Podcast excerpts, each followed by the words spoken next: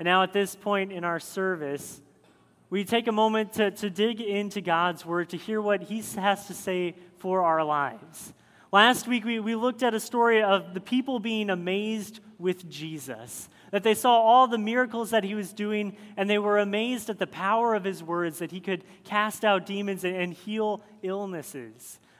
And this week, we'll, we'll look at another person who was amazed with Jesus, but it was just this one person named Peter.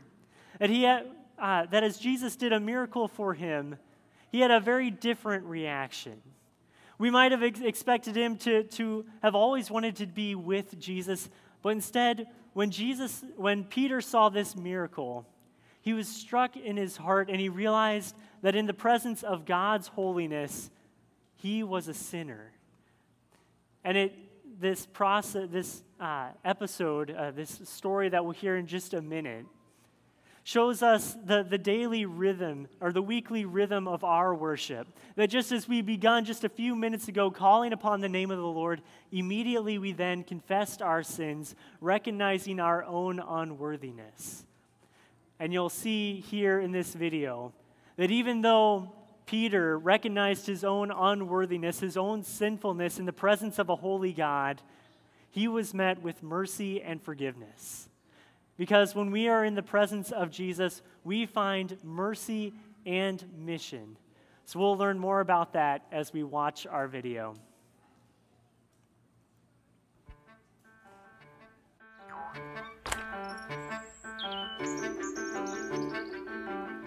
One day, Jesus stood by a lake as he taught about God's Word. Crowds of people gathered together, pressing in to hear what Jesus was saying. Jesus looked out and saw two boats at the edge of the lake. The fishermen were out of the boats washing their nets. Jesus got out into one of the boats and asked a fisherman named Simon Peter to push the boat a little out from the land. Then Jesus sat down and taught the crowds from the boat. When Jesus was finished speaking, he told Peter to move the boat to deeper water and let down his nets to catch fish. Peter said, Master, We've been fishing all night long and didn't catch anything. But I will do what you said. So Peter and his partners, James and John, let down the nets. They caught so many fish that the nets began to tear. They called out to the fishermen in the other boat to come and help. Both boats were so full of fish that they began to sink. The fishermen were all amazed. Peter fell at Jesus' knees and said, Go away from me, Lord. I am a sinful man. Jesus said, Don't be afraid. From now on, you will be catching people. Then Peter, James, and John brought the boats to land, left everything, and followed Jesus.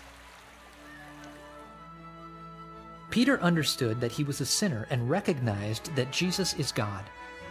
He responded to Jesus' grace and kindness by following him. When we understand that Jesus is God and that we are sinners, we can turn to Him for forgiveness and follow Him by faith.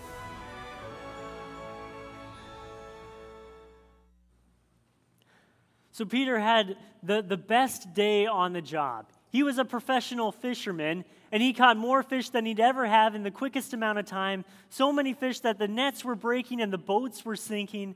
And he must have thought, score if you, if you won the, the best contract, the, the, the best clients, had the best job ever on the day of your, on, on any day of your life, you would have had it made. And yet, Peter did something very different. He fell down at Jesus' feet and he, he worshiped him. And we don't know if, if Peter exactly understood everything that, who Jesus was, and he probably didn't. But he recognized one thing he recognized that, that with this miraculous catch of fish, he was in the presence of a holy person. And, and he, we see that, that he bows down. There, there is uh, this, this scene from a, a, movie back in the 90s that was based on, off of an SNL skit of two, two friends that were, that were going around and meeting various rock stars. And there's a famous scene when they, they meet the rock star uh, Alice Cooper. That they kneel down and grovel on the ground saying, We are not worthy. We are not worthy. And it's a kind of similar thing that, that Peter does to Jesus. That he would bow down and say, Depart from me. I don't deserve to be in your presence. To be in the presence of somebody who, who can teach the crowds and then can, can cause this miraculous abundance of fish. And Peter says that, that I am a sinner. And sometimes we think, well, yeah, I know we're all sinners. Nobody's perfect, nobody does everything right. But when Peter says that, that he is a sinner, he's not just saying that, that you can lump him in with the rest of the non perfect people in the life. But Peter says he's a sinner and he identifies with the prostitutes and the swindlers. That when Peter is in the presence of, of God's holiness, he recognizes that, that he has no part of that that he deserves to be in no way the beneficiary, the, the person who benefits from God's gracious giving, uh, like this abundance of fish. And, and what it means that, that Peter was in the holy, or the thing is, is that what holiness means is that the basic definition is that holiness is that you're set apart, that there's a distance set apart. That when we say God is holy, that means he is removed and above us so that we cannot even reach him. And, and, and, not even like when something's on the top shelf of a counter and you just can't quite reach it. And, and maybe one day you'll be tall enough to reach it, or maybe one day you'll have somebody who can, can help you to, to get it off the, the top shelf. And, and not even that it's so high that, that just nobody's tall enough to reach it. But when we say God is holy, we means that he's set apart at an impossible distance that He is completely removed from us, that God's holiness is so great of ethical and moral purity and perfectness, of perfect judgment and perfect love, and that to be in that presence, well, is terrifying. It's terrifying, just as Peter was when he was in the presence of Jesus, when he saw uh, God's power displayed in this catch of fish, that Peter recognized that he does not deserve to be in the presence of God. That's the same way for our, our worship. How our weekly worship is set up. I, I know it's, it's repetitive that we say the same things in the same order every week, and you can even get messed up if you're not really paying attention because it's just so familiar. And yet, that's exactly how our worship is set up. That we are always in the presence of God. That, that as we call upon his name when we start worship, we recognize that there is nothing in us that deserves to be in the presence of this kind and generous and loving and perfect God. And so we confess that. We take a look at ourselves and recognize that, that we are not worthy to be in God's holiness. So that's what Peter experiences, and, and that's what we experience every week. But what Peter finds in, in the presence of Jesus is that he finds mercy and mission and mission. Now, we would expect for, for God, the, the perfect Son, uh, the perfect uh, being, set apart from humanity so much so that there, there's no possible way that, that anyone could dream of getting to God, that God would come down to us, that he would send his Son Jesus to be one of us to be in our presence.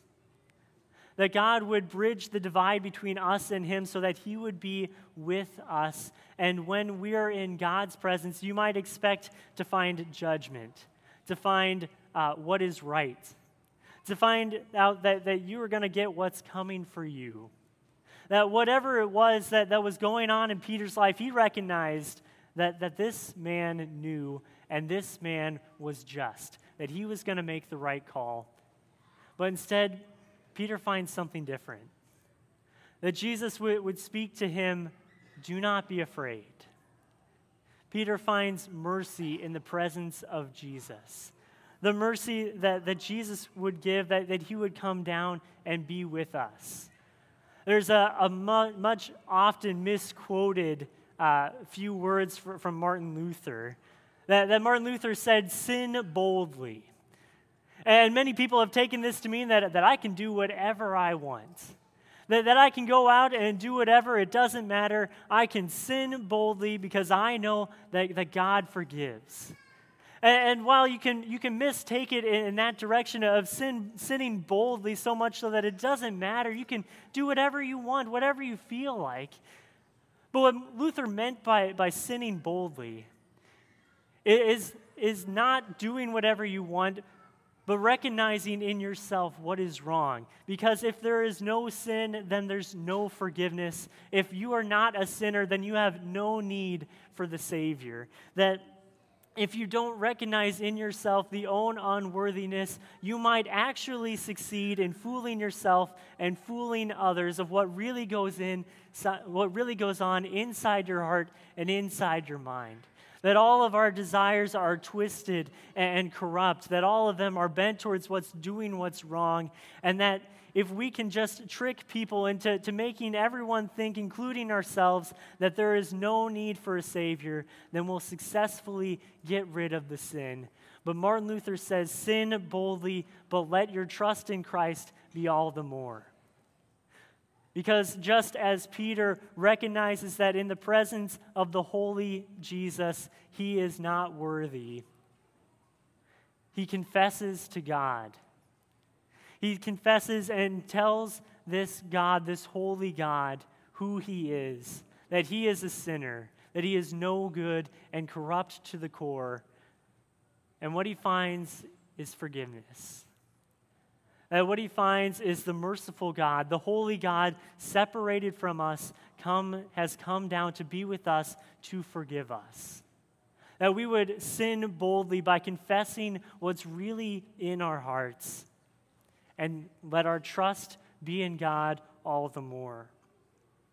And so it is with our, our worship service that having called upon God, confessing our sins, immediately the next thing that happens is the announcement of forgiveness.